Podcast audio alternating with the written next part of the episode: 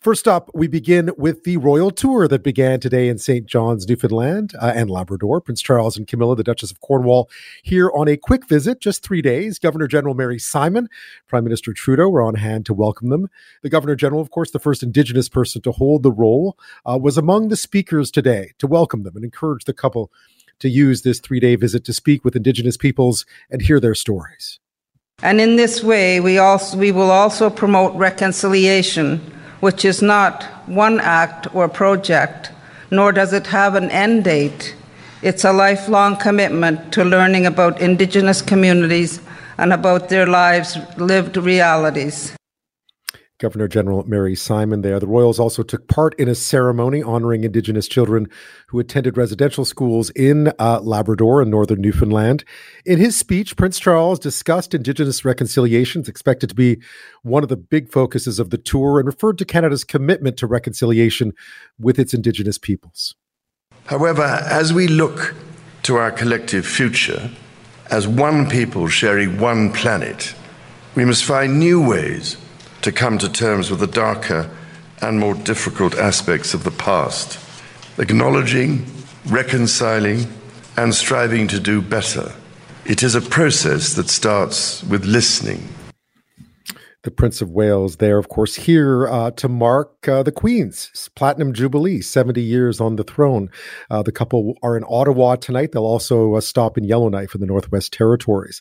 And while these visits tend to be high on ceremony and low on substance, you get the sense that this one, uh, words will matter. Well, joining me now is Royal Watcher and Professor of English Literature at the University of British Columbia, Sarika Bose. Thank you so much for your time tonight.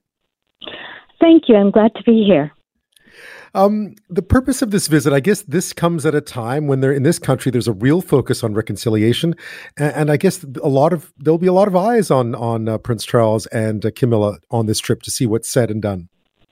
Yes, I think so, and I think the first big speech that Prince Charles made really touched on a lot of the concerns and interests of Canadians now, certainly with a focus on reconciliation and following what Governor General Mary Simon said that reconciliation is just not not just one act, not just some words here and there as tokens, but something that is an ongoing process, something that will evolve. And I think Prince Charles really thought about that in his speech when he spoke about listening, just spending time listening to stories. Um, and then when they took part in that ceremony at the Heart Garden in the uh, Lieutenant Governor's uh, house garden. Right. I mean, clearly the climate has changed here considerably since the last visit uh, in 2017. And we know that earlier in the year, uh, Prince William and uh, and and Kate went to uh, the Caribbean. Usually, you know, everywhere they go has always been a you know a public relations success for the family, but for the royal family. Uh, but they ran into issues in the Caribbean this year. The legacy, the traditions, the legacy of these visits not as appreciated as it used to be. People want to hear some substance and some recognition of what's gone on in the past, the history. I think that's true, and I think that um, there is some recognition, I, I think, in the uh, royal circles about the need for that substance. And I think meeting with different Indigenous leaders, as they have done so far, um, I think that I think some Indigenous leaders are seeing this as an opportunity to highlight some of the issues, um, make them much more public on a global level um, because of this visit. So I think there is perhaps some hope. Um, and there is certainly one kind of connection that Prince Charles himself emphasized and will do throughout the visit. Uh, when he goes to the, to the Northwest Territories, when he goes to the um, roundtable in Ottawa led by Environment um, and Climate Change Canada, there's that connection between his deep commitment to environmental responsibilities and with uh, First Nations ways of um, thinking about the land.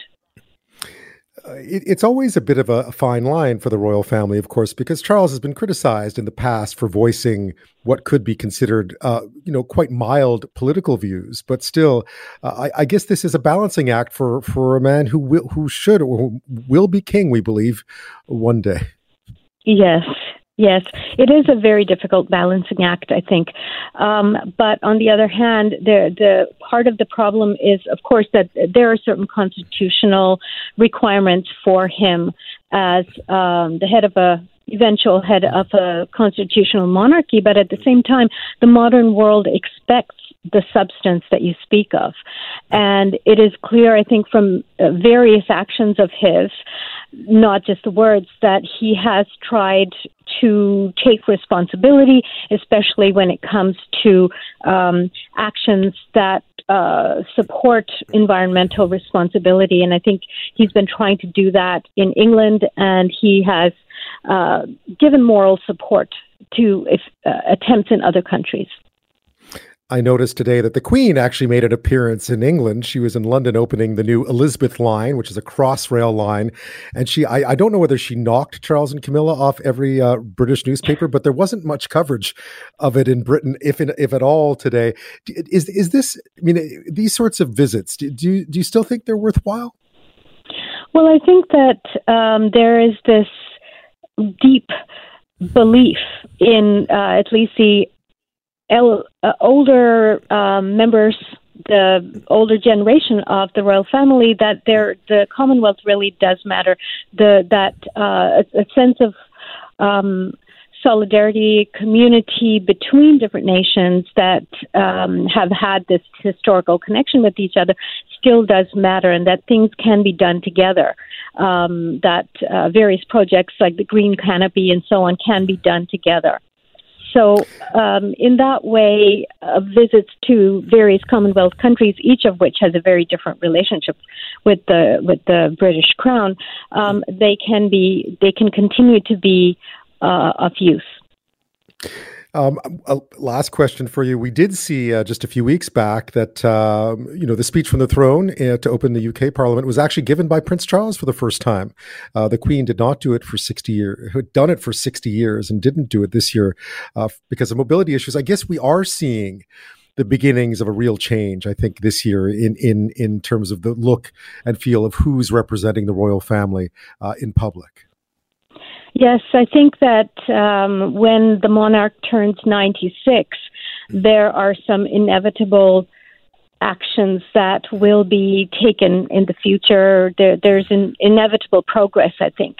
And um, I think that when we see this sort of um, action where the Queen uh, for the first time since her since she she was pregnant with her children has not been able to come and open parliament i think that does signal that there is a, a, a process that is taking place now Sarika Bose, thank you so much for your time. We'll be watching as Charles and Camilla uh, make their way from Ottawa to the Northwest Territories this week. Thank you so much for your insight.